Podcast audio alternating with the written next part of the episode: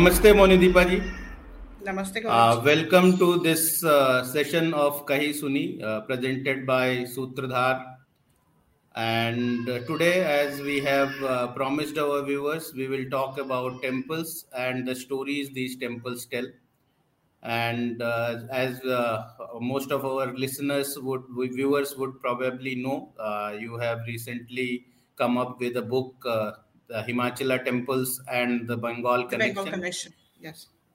So we will talk about that. Before we get ahead and we start the conversation on the book and the temples, let's first talk about you. And I am sure our viewers would be interested in knowing more about who Monidhipa is and how she got into this temple and the stories about the temple's Indian heritage. What inspired you into getting into writing these stories and telling it to the world?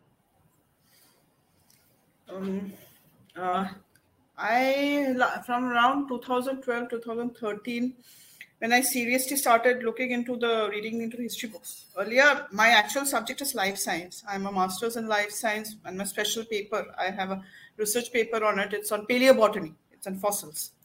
So it's a completely different line I'm from.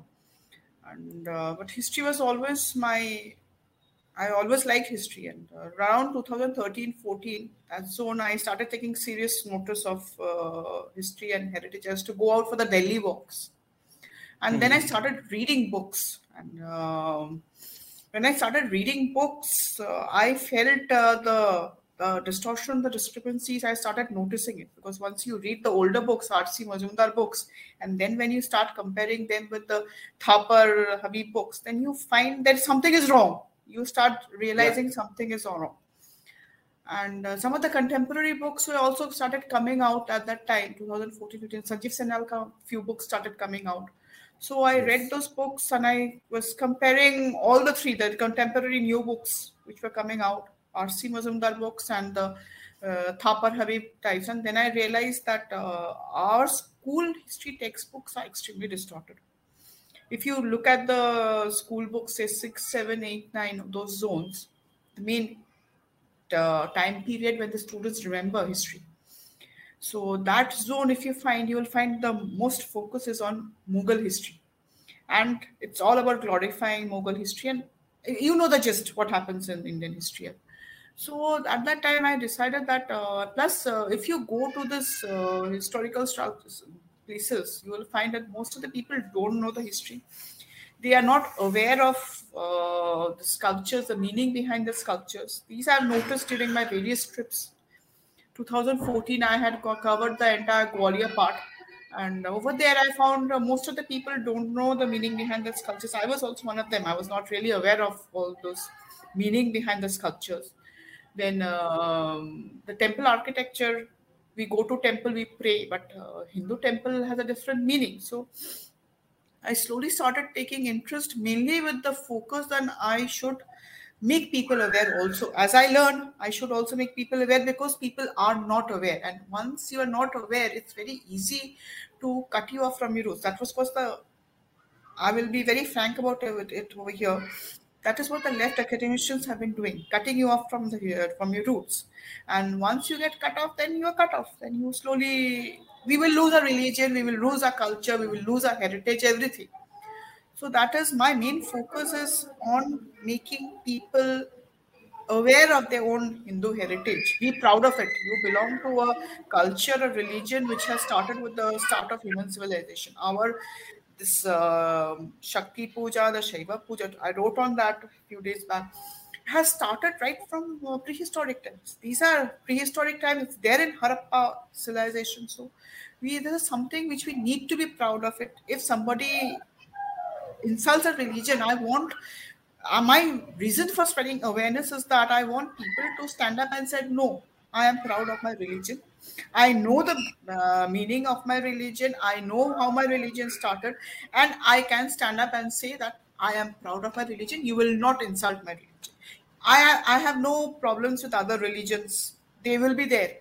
But you will not insult my criteria. I am also a human being. So follow my religion, and I am proud of it. Like you are proud of your religion, I am also proud of it. So I want Hindus to become like this. That take pride in your religion, take pride in yourself, know the meaning of your religion, know how it's, read books, read how your religion, if you are a Vaishnav, you believe in Vishnu, Lord Vishnu, then you start reading how it started, why it started, understand the philosophical meaning behind it. If you're a Shaiva, you start reading how it started. Shakti, you start reading. And once you know the meaning behind it, there is nobody who can, once you're rooted strongly enough, you know about your religion, nobody can break it from you, which was happening for the last 3 decades. They're hacking at the roots to break it up. That will not happen but you need to be aware of it. That is the main focus of my heritage thing, that I'm writing books, I'm writing on social media, writing blogs, various articles. The only criteria is people should know about my religion, about your religion. That is Hinduism. My religion is Hinduism. Yes. People should know. That is my focus. So our whole purpose of starting Sutradhar was also very similar. Because we wanted to highlight how proud we should be of the heritage that we have.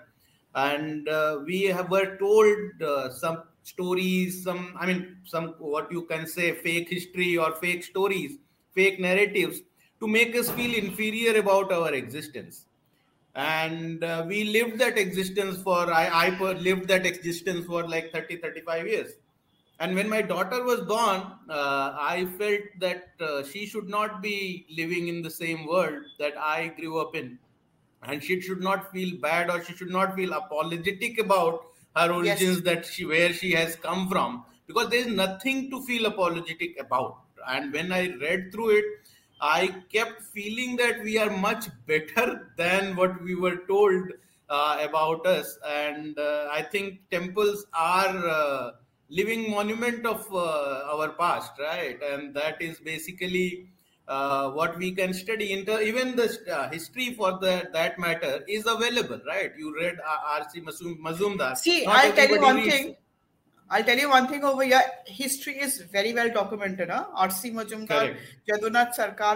Then there are many old historians. If you look at the colonial period, pre-1947, and these people were still, R.C. Majumdar was alive till 1980. He died in 1980. So around, say, 60s, 70s, if you read the books, everything is documented. After that, once this group of people, R.C. Majumdar and his that group died out by the 80s, they took over. From that time, the actual distortion started. If you say the Saraswati River myth, the Saraswati River was known as a real river till the 1980s. Then what happened? This leftist historians took over. It is a very late concoction that Saraswati River is a mythology. It is very late. It started from the 1980s. Yeah. So what I was saying that these history books, the events are available for somebody who wants to probe into it. It's not like that somebody is trying to rewrite history. It's just that, people complain that you are trying to rewrite history. No, nothing. I don't think we are trying to rewrite history. We are just trying to bring it out into popular domain, because as a history scholar, a student of history knows all these stuff. But not everyone is a student of history, right? I'll tell you one thing over here. I'll tell you, sorry for interrupting, but I'll tell you one thing. What happened post 1980s was that they made these books go out of print. So from 1980s, that's 90 especially, if you wanted to study history, you are forced to read Habib and Thapar, okay? You are not getting R.C. Majumdar books because they're out of print. If you see the print, and the reprint has started from 2020, 2021, that zone. When 2022, most of these books are being reprinted again. R.C. Majumdar book, I got 2 books. Those were reprinted in 2022. Before that, they were made to go out of print. So even if a student wanted to read R.C. Majumdar, books were not available. So this studying of temple architecture also, I think, started as a historical study, right, for you? Yes, I was exploring the heritage and started working on it, right, creating awareness and all, I slowly realized my interest is on the temple architecture and the iconography. So I focused on that, and I read a lot of books on it, lots of articles on it, on temple architecture.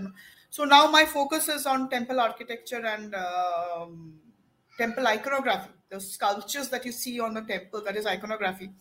You understand the meaning of the sculptures. Each sculpture they have made, each one has a different meaning. The way they're dressing, the way they're sitting, everything has a meaning.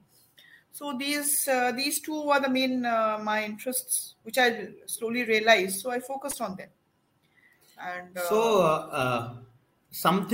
tell us one or two extraordinary things that you discovered or that changed your belief. I mean, you believed something, and then through your exploration of these temples, you discovered something, one or two or three things that actually blew your mind, and you changed your belief into whatever you were taught in your education system. In our when you are reading the books, you realize how little of the Hindu things are taught. That is a different aspect. As you slowly start comparing books, the older books, the newer books, you get to realize that Hindu history is very little. It's mostly the Islamic history. I think India is the only country who has glorified invaders this way. And these invaders were not very kind people. They were extremely brutal. My last article on First Post was on slavery under the Hindu slaves. Under Islamic rule, it's very brutal. So I think India is the only country which has hidden the invaders' brutal past, and they have glorified them. So once you start reading the textbooks and the general history books, you realize Hindu history is practically not there, and they have done it very smartly, because from class 10, after class 10, the subject division happens. So many students are not there in history after in the 11 and 12. Till class 10, all are studying history. So what they have done is to focus on the Mughals and still class 10. So the children, when they are stopping to study history and moving on to different other streams like commerce or science, they will not study about the Hindu history. They know only the Mughal history, the Islamic history. They have done it very smartly. The leftists are very smart people. I'm just remembering one anecdote when I was working for a fund as an investor. There was a person in my team. He was from Gujarat, and he was very excited about Hinduism and all that. Whatever is now we are seeing the revival. He was very excited, then. And during one of the conversations, somebody pointed to him that it was Marathas from whom Britishers took over and not the Mughals. Mm. And he was shocked. Mm. So then we were like, okay, don't worry. Let's Google the map of India in 1775. Which was the Plassey, right? Yes. So we 1757. Sorry. So we basically Googled the map of India in early 18th century, and he was shocked. He said, "Boss, I did not even know this. How did you know it?" I said, "Boss, I have an interest in history, so I obviously knew it. But it is shocking that you did not know it, and you could Google it, right? It's so easily available, and yet but you have been brought in a manner." Exactly. They are brainwashed in a manner that, and you don't even realize that even the Mughal who was sitting in Delhi was on the payroll of Sindhya. Yes. Right. They were taking salary from Sindhya, which is a fascinating thing when you get to know about this. And when you pointed out this point that we are probably the only country which glorifies its invader. My take is slightly different. We are probably the only country who survived these invaders despite so many years of invasion. Like if you look at the Latin America, if you look at the Northern America, if you look at the Australia, none of them could survive those invaders. We are one unique country. The only culture who survived the invaders. So maybe we are the only case study which says whether we should glorify or not glorify. If you look at all the ancient cultures, all are gone. We are the only ones. Yeah. And Norse, they became superheroes now, but there is nobody worshipping them. You have Thor and Odin. They are being revived by Disney and Marvel. Aztec, nothing. Nobody is there. Everybody is wiped out. my belief is that if you look at any religion which has grown organically, you would always find nature worship, female worship, because it's basically very natural. You see things around you and you basically try to come together and you start banding together and become a group, and that was necessary for our survival, right? So any religion which had started organically would have these elements, and we are the only religion which is left with these elements. Most of the later religions which came in, they were very inorganic religions, right? They were created somewhere. If you ask me, I'll say Abrahamic religion is more of political bodies. They are political cults. Exactly. So they are not religious. So sometimes people tell, I have these debates, people say that religion is the root of all the problems around us. And I tell them that religion is the reason we survived.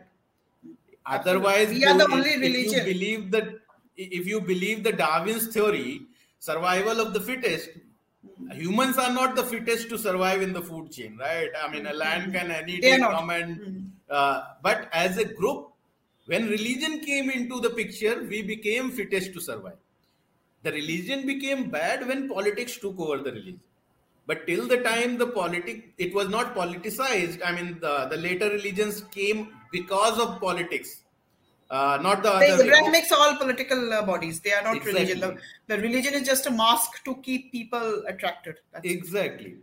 So, anyways, now moving on to the core topic of this discussion, which is why maybe most of the people tuned in. That is to talk about temples and what stories our temples tell, what we can learn from our temple, how they are constructed, what kind of thought process goes behind constructing a temple, and then obviously the most important part, how the Himachal temples look similar to Bengal. I am very excited to know about this. What is this connection? So over to you. Aap bataiye. If you want me to project any pictures, please do let me know. I can show them on the screen, and maybe we can talk about. Just show me a picture of a temple. Any temple will do right now. Great. So let me just pull it up for our audience. So let's see this one. This is a good one. Mm-hmm. Any temple? Or maybe we can see this one. Mm-hmm. This is a very special temple. One of my favorites in Himachal. So let's talk about this, and then I'll just first give a brief thing on the meaning of a temple. That we go to a temple to pray is a place everybody knows. We go and pray, we worship our gods over there.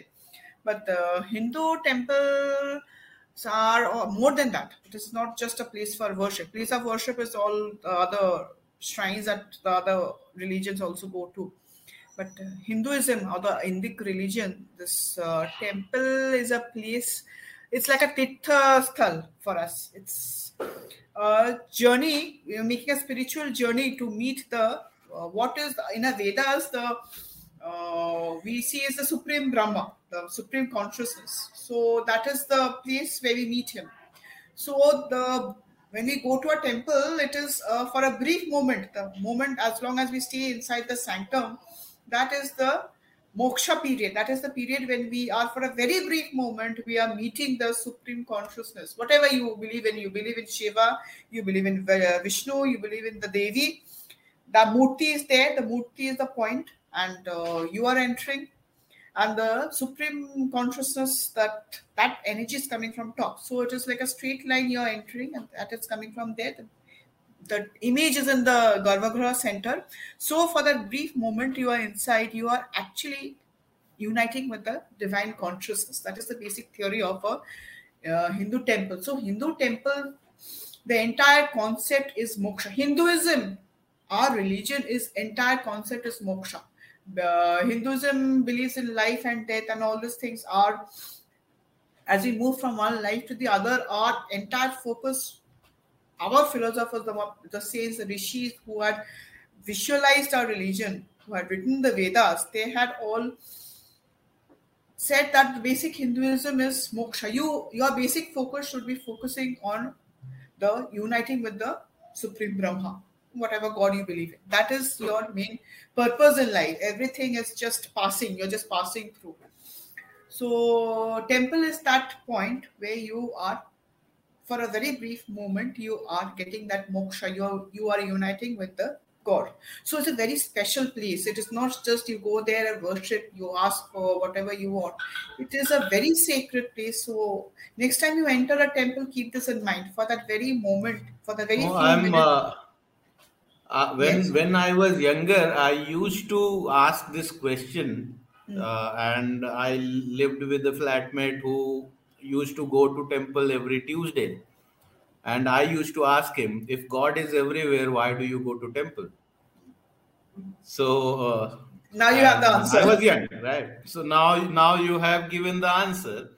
And I mean, in a very funny way, I used to say that, you have Wi-Fi connection everywhere, but there are places where that connection is stronger. Oh, I'll tell you one of my experiences. I'll tell you one thing why these places in our ancient scriptures are called, these are the energy points. Huh? Temples are known as energy points. I'll tell you, if you go to a temple, I have experienced, I know these things cannot be described. You have to experience it yourself. In this Himachal temple's Nagara temple, it was raining, a little bit drizzling, and I was there. You know, you feel that energy, that you stand over there, you feel this is an energy point. I cannot explain it to you. You have to stand there and you have to feel it. And you at once, you know, this is a very sacred place. This is where this energy is coming and concentrating, and you are standing in front of there, and you are actually blessed to be standing over there and getting that energy, that positive energy, whatever that divine energy is. It's a very, very different sort of an experience I have had in the Himachal temples, because these temples are all untouched, you know, then these haven't faced the invaders, major point. Yes. So the energy, you know, when they do the Garbhagriha, when they build the foundation, a lot of rites they follow, rituals and rites to bring in that positive energy in that Garbhagriha. Below the sanctum, they have a lot of things. I'll tell what things are there later on. So this is the Garbhagriha. If we find the Shikhara niche, jo Garbhagriha is there, that is a very sacred place. Yes. And when they make the foundation, they do a lot of rituals are carried on so that the entire divine energy is focused on that point when the Murti stands. So these temples that we have are the energy points, and these are very sacred places. So when you go to a temple, close all your mind and you just focus on your deity, you go over there, because it is the ancient people, when they built it, they made it that way. No, so that is why I have pulled up this picture, and because you have a lot of names on this, and I am sure most of the people I know, I personally don't know the meaning of all of them. Some of them I know, and most people would not know which means what and why it is there, and what is the significance of each of these places in the temple. So if you could maybe take us through one by one. Maybe I'll try to zoom in if I can. If I can't, I think it's better now, right? Yeah, it's better now, So see, if you look at the picture, you find when you're entering it, it is the, you first, and this is a very later period temple, so it's very well developed. Huh? So lots of you find the Ardha Mandapa is there, the Mukha Mandapa. When you enter the temple, the first part you entering is just the entrance part. If there's a small porch, it is called Mukha Mandapa. You're entering. Then comes, if there is these are the very extensive temples I'm talking about. Then comes the Ardha Mandapa, which is a little bigger hall. Then comes the Maha Mandapa, which is the main hall. And from Mahamandapa, you're going to enter the sanctum now. Between Mahamandapa, you find Mahamandapa is here. Next will come the Garbhagriha, which are the deities there. Between Mahamandapa, between Mahamandapa and this Garbhagriha is the vestibule part. It's the connection, the connecting part. It's also separate. It's connecting part that is known as the vestibule. After you cross the vestibule, you come into the sanctum doorway, and the deity is there. So these are the main parts. You first entering the Mukha Mandapa, the Ardha Mandapa, the Maha Mandapa, which is the main hall, the biggest hall of all. Then is the Garbhagriha. So these are basically Mandapa. So, you remember the names is Mandapa and the Garbhagriha. And between Mandapa and yes, I'm saying this says Nagara style, right? This is Nagara. Nagara style. I will be discussing Nagara style. Sorry. Nagara style is the North Indian style. So maybe I should pull up the picture of the different yeah. styles yes, of the yes, temples, yes. and that the would North probably Indian, South Indian. Yeah, yeah, that is something that our audience would probably appreciate a lot more. Let me find that picture that is there. So this yes. is the one where we have the three distinct styles of temples. Yes. So over here, yeah. I would like to say something that is. These names is Nagara, Dravida and the Vesara. These are the three temples that we mainly study now. But these are very late names. This Nagara temple is first found in around, mentioned around 11th century. It is that late. Before that, the ancient books all had beautiful names. The temple names were very beautiful. But they were known according to the measurement, the shapes, like Gaja. One name was Gaja, and I've written down the names. Very beautiful names they had. Just give me a moment.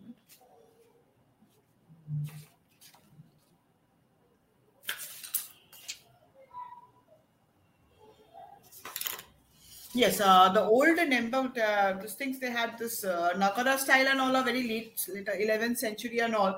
But the older temples had very beautiful names. They were known as Meru, Mandara, Kailasha, Nandana, Vimana Chanda, Kunjara. Beautiful names they had. Huh? These three names are very late names. They had very beautiful names and they were based on precise measurements. Temple measurement is very important. So that is why when a temple architect, the Sthapati is making a temple, the Sthapati has to have knowledge of mathematics, the Shastras, the Puranas. Cosmology is very important because it's all about directional science and placing of where to place the windows and doors. So he has to have a lot of knowledge in all these things. He cannot just be an architect and draw the building and all. He has to have a knowledge. Our temples is very complex structure. So he needs to know about astrology, cosmology, then the basic sciences plus that architectural science he has to know. So he has to have a knowledge of all these things, and that is how our temples were built. Directional science is there. Vastu Sastra is directional science, where which direction. Most of the temples are east facing. Why? Because the sun rises in the east, and the sun is the main source, natural source of light and heat. So sun is seen as the primary source of heat and light. So the temple should be facing east.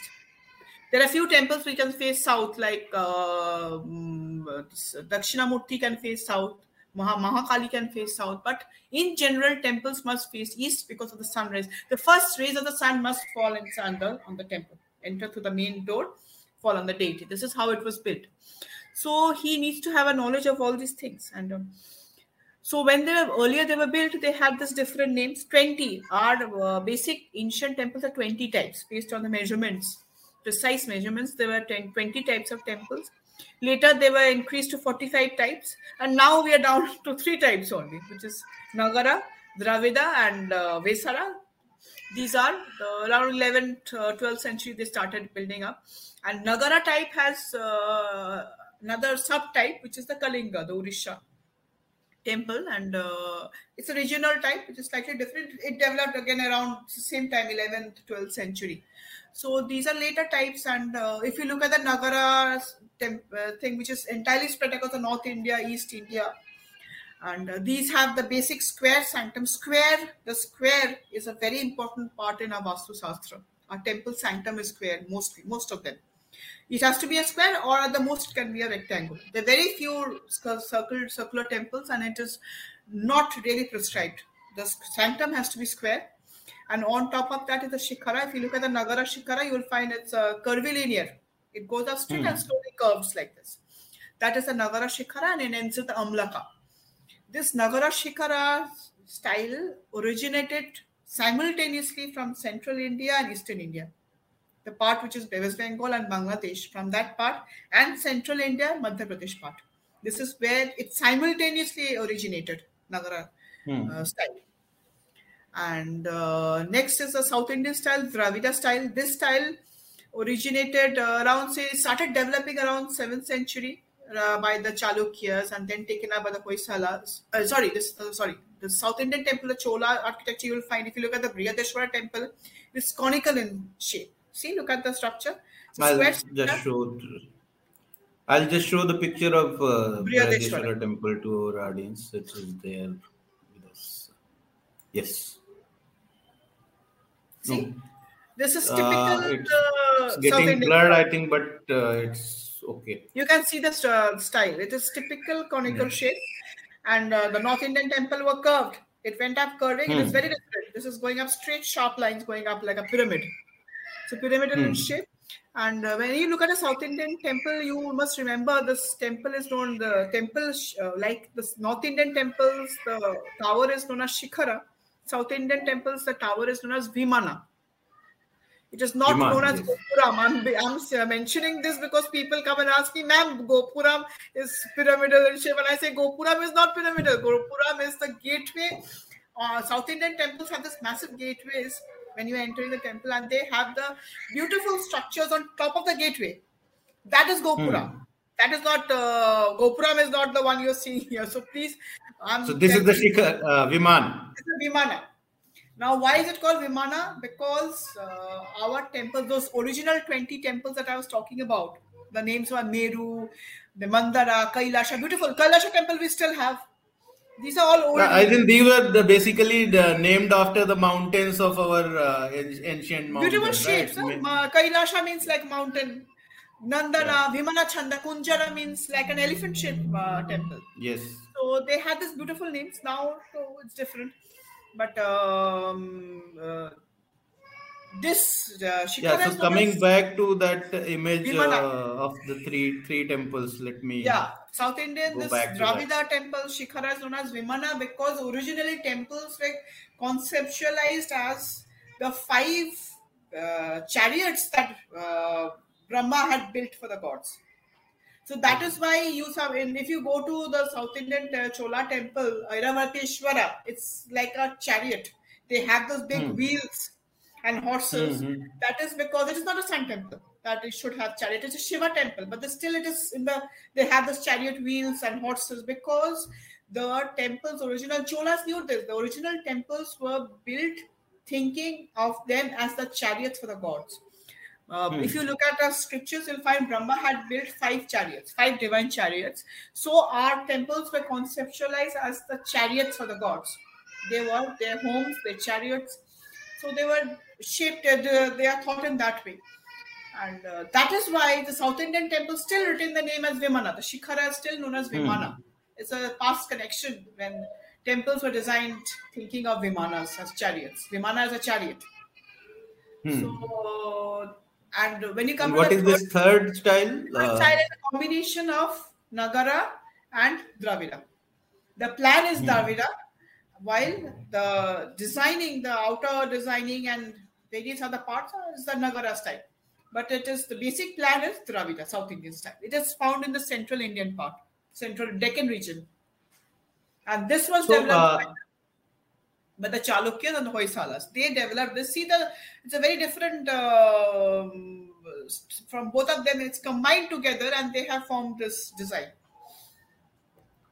So this means that we can also, by looking at a temple, tell a little bit about the history of the temples, right? Yes, you can. If you look at a temple, see, in Brihadeshwara temple, there are... workmanship is there are many dynasties. Huh? The Cholas have built the main Brihadeshwara temple. But if you know the distinction between the two families, the two dynasties, you will know that there is another temple it is for the Kumara, Skanda, Kartikya. It is built by the Nayakyas. Huh? They have tried to keep it as similar as possible to the Cholas. But if you know the sculptural style, the architectural style, you will know this is by a different dynasty. So you can, if you know this, pillar style is different. Moment you see a pillar, you know this is a Pallava dynasty pillar, this is a Chola dynasty pillar, this is a Nayaka dynasty pillar. So all the dynasties have different art form, and if you really study them very in details, you will know which dynasty built which temple. So this is a very interesting image that I have come across a few times on social media also. Mm-hmm. And this basically is saying that a temple is designed in an image of a human body, right? Yes. See, feet is the Gopuram. If you could throw some light on this and maybe explain it to our viewers, what this exactly is not a human. This is not a human. A temple architecture. There's a very important term in it: Vastu Purusha Mandala. This is the Purusha. The basic. Purusha is the essence. The very. It is not. Doesn't exist. It has no. It is just of consciousness, principle of Purusha as the essence, and this is the essence. This is basically just say this is the supreme consciousness, the Brahma, not the Lord Brahma. This is the Brahma, the Vedic Brahma, no? Brahman, yes. So that is the Purusha, and so the temple is. So the temple is where he resides. The Garbhagriha is the part where he resides. You see the head is there. If you look at the picture properly, you find the head is there. This is a Brahma which is lying down. This is not human being. Temple has nothing to do with humans. Humans just go to visit it. This is all about the supreme consciousness. Temple is all about the supreme divinity. So this is his body, which is visualized as various parts of the temple.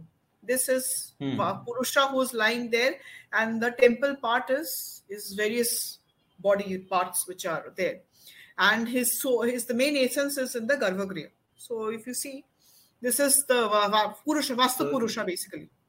Yeah, so you are talking about Gopuram and Vimana and the difference. Yes. This picture actually shows it very well. Clearly. It's very clearly explaining. Which part is where? And there is a Dhvaja Stambha also. So this basically whole maybe the Vimana imagery that we were talking about. That Vimana is a Shikhara. Yes, over here. Yes, so Vimana is here, but I'm saying this Dhvaja, the imagery of a chariot is probably this Dhvaja Stambha. Dhvaja Stambha is where they have the flags, the temple flag. No, so I'm saying typically in a chariot also you have this flag. Yes. It's probably symbolizes. Our temples are chariots. Exactly. Chariots of the god. So this is the Gopuram, the place that where you enter from. That's the Gopuram. And then you move towards the Dhvaja Stambham, Bali Peetham. Yes. Then Mahamandapam. So, Mahamandapam is this large area that is probably the Mandapa, the hall. Yes. Yeah, the hall where you probably sit around and pray to the god. And then there is this connection that is the vestibule. This little after the Mandapa and the Garbhagriha, there's a little space that is the vestibule part. Correct. And then is the Garbhagriha. Then this Vimana, which is basically the roof of the. Yes. Right? That is where it is said, you see those lines, that is where the divine energy is coming in. You are walking in from there and you are meeting at the Shiva is shown, Shiva Linga is there. So that is where you meet. And, and outside there is this Nandi where you have Adhikar Nandi. Nandi is facing Shiva, it's a Nandi Picha, yes. Very interesting. I am learning so much from this. And I hope the people watching. Yeah, I mean, this is very fascinating. I never thought of our. So this is again, I think the same thing. The similar, it's the same thing with a different angle. Different angle that is being shown here. There is the topic of this your book, which is Himachal temples and the Bengal connection. Mm-hmm. So maybe we should touch upon that bit now. So this is let me pull out the image first. Just give me a moment. Mm-hmm. So where was this image that I wanted to pull up? So this is a Himachal temple, right? This is the Himachal temple. And let me find the. This is also the temple from Bengal. This is also Himachal. This is the Bengal temple. Yeah, exactly. So this is the Bengal temple and this is a Himachal temple. No, don't right? Show me another picture of Himachal, not this one. This is a different style. Okay, so let me. This is a Himachal temple. This is a Himachal temple, but this image is very tiny. And let me see if I can pull both of them together. Yeah, I think they look very similar, right? They are similar. So the one on the absolutely similar.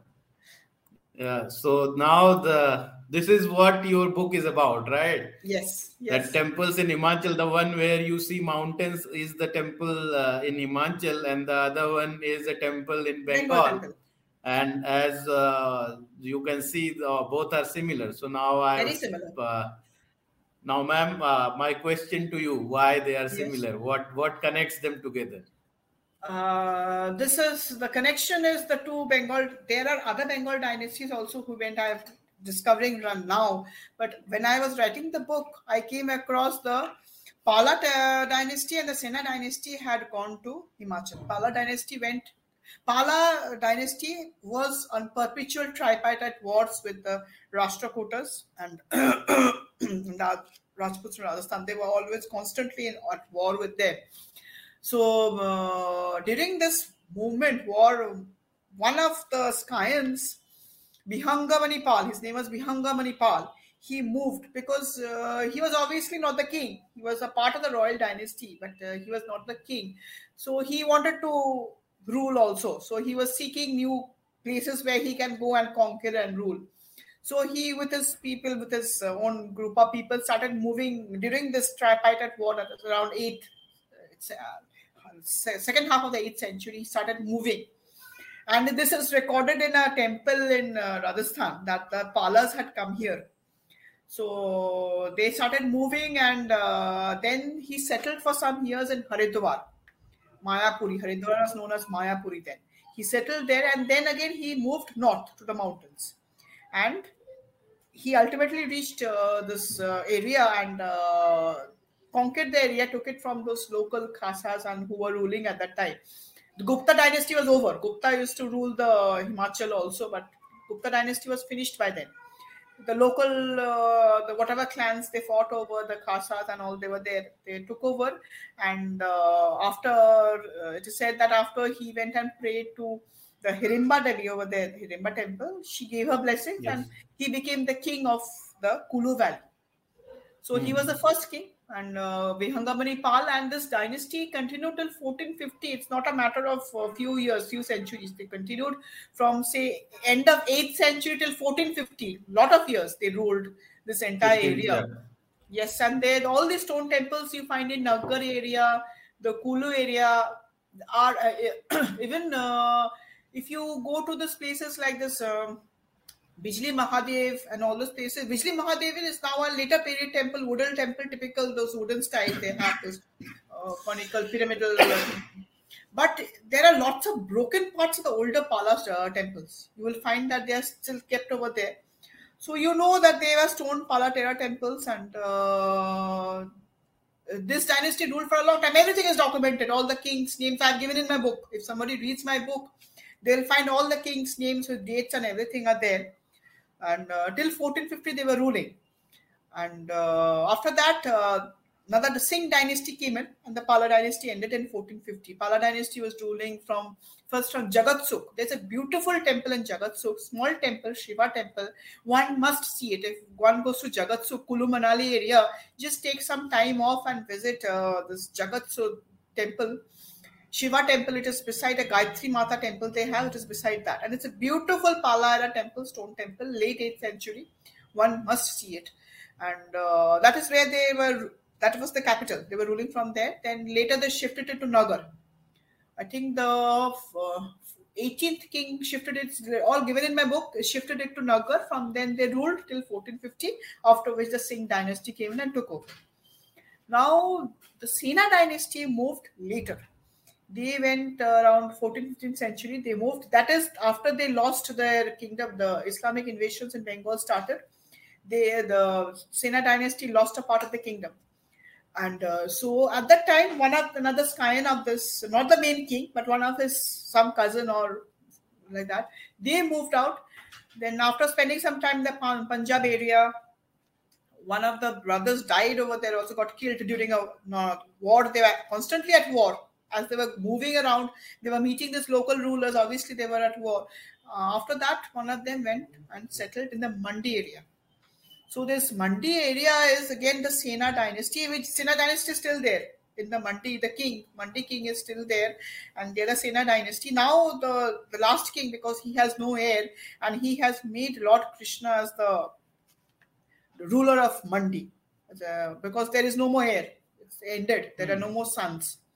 So, but the Sena dynasty is still there, and they have their own family tree, and it's all documented over there. Now, even without, if this were not documented, if you look at the temple architecture, you will find they're very similar.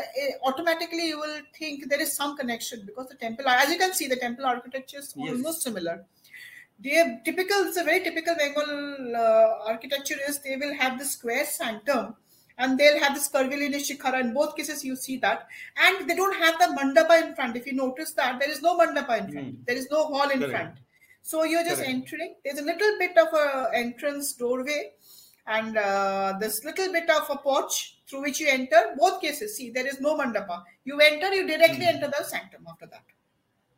So this is a typical structure which was in Bengal, and this is now known as Rekha Deul structure. Originally, what it was known, we don't know, but now it is known as Rekha Deul structure. And this Shikhara part, this is the Rekha Deul temple. It is now known as this typical shape. So this is spread across the Kulu and Mandi valleys. And this is also there. This was there in ancient Bengal. Ancient Bengal has seen so much of destruction. Most of the temples are not there. And post-independence also, they had this beautiful Pala temples which were put under. They had no consideration for heritage. Nehru government, they built a dam. Temples went underneath. Priceless temples. So many temples went underneath the dam. So we lost a lot over there. Bengal has lost. You have no idea how much. I did 2 blog articles on Bengal temples. No, just you will really feel really bad, terrible that to learn about Bengal temple. There are temples. We are studying those. There are few temples left. In my blog, I've given detailed quotes. Temples from the Pala era, the earlier temples are still there. But to primarily, when you're studying as a research, then you have to look at the Southeast Asian temples, because Bengal temples, not only were this Pala Senas carried it to the Himalayan states, they also carried to Southeast Asia. So you are studying Burma temples, you're studying Indonesian temples, and you are then realizing ancient Bengal temples look like this. Then Orisha temples, Orisha has 2 parts, Kalingan architecture and the post-Gupta Gupta architecture. If you look at the post-Gupta and Gupta architecture, you will find that, yes, pull up this one, this brick one, third one. This is, I think, Gupta era, right? No. This is also Pala era. Okay. See, this is also Pala era. This is like, again similar to you directly enter the sanctum. Yes. Yes, this is again the same design which was carried over to. And this was Bengal. I want you to keep these 2. The Kedarnath temple and this one, Siddheshwara temple. Okay. See how similar they are? Because I'll tell you what happened. Palas also went to Uttarakhand. Okay. So when they also went to Uttarakhand. They were ruling for some period over the Uttarakhand area. This is the Kedarnath temple is also a Pala temple. Now you see the similarities. Yes. Uttarakhand temple and Siddheshwara temple. I think the structure of the Garbhagriha and the Shikhar is very similar. Now they have added this mandapam part. Mandapa was there. See, mandapa was here. The mandapa roof. No, I'm saying the earlier style that we were seeing that did not have a mandapa part. That style got carried over to Himachal Pradesh. Okay, this style got carried over to Uttarakhand. Same Pala dynasty. So yes, so they are very, very similar. Yes, they are very similar. I was actually looking for. Yeah. Now the interesting part is this structure that you see, this temple architecture was again carried over to Himachal Pradesh by the Senas. So this Shikhara and the Garbhagriha Shikhara and the long mandapa in front is also there in the Mandi Valley. The Senas took up the structure. The earlier with no mandapa was carried over by the Palas. The Palas carried over them to Himachal Pradesh. Palas also carried over this architecture. This is also Bengal architecture. They also carried it. This went to Uttarakhand. Now this architecture was also carried over to Himachal Pradesh by the Senas. They came later. So both type of Bengal architecture is there. Yeah, this is so fascinating. I mean, this is absolutely fascinating. And this was started. I was saying that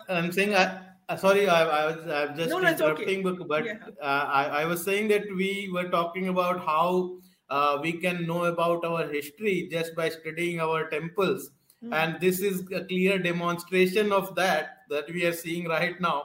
But what you are explaining, it actually explains the history of a couple of dynasties and how they moved from one place to another and how they settled and in what time period they settled there. So even if there were no books written about them, you can probably study and get a fair idea about their history just by looking at the temple architecture. Yes. Yeah, sorry, so you carry on. You were saying something. I interrupted. The Senas then carried this. If you I think I've given you a picture also of the Mandi temple. Can you just pull it up? You will see it's very similar to this. Scroll. You will find it's very similar. Just let me.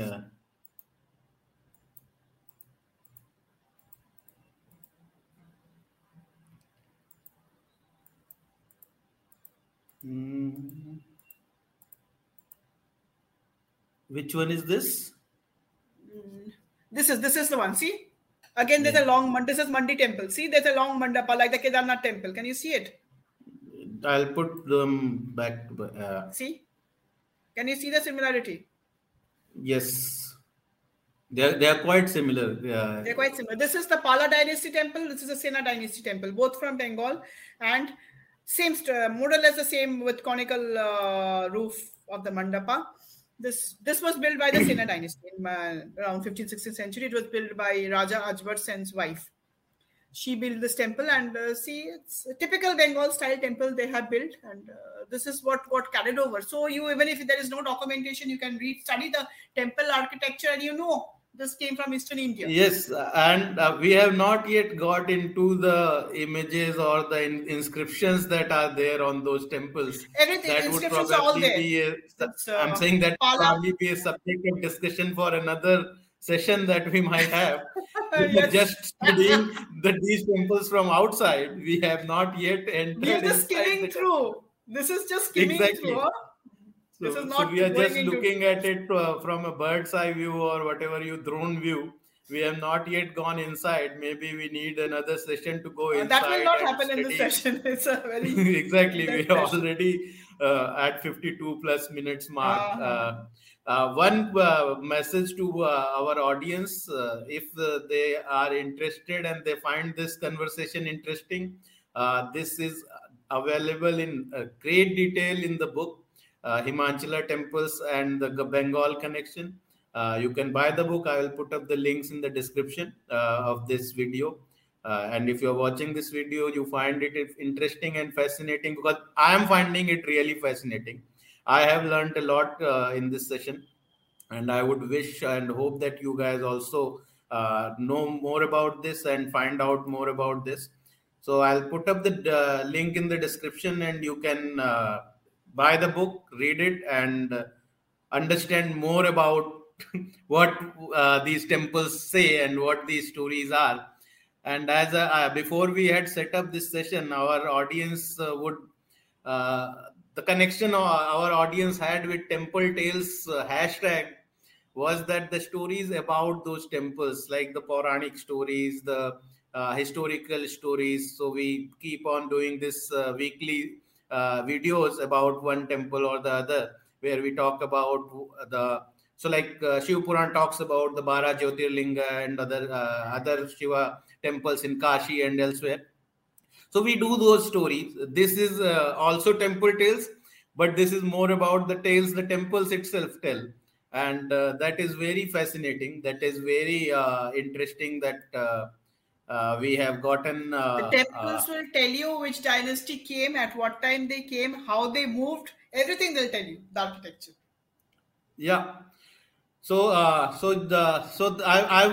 I would probably try to conclude this session because yes, I have understood that if we can keep talking about it, we will probably spend few more hours. I can go on talking the whole day about temples. Exactly.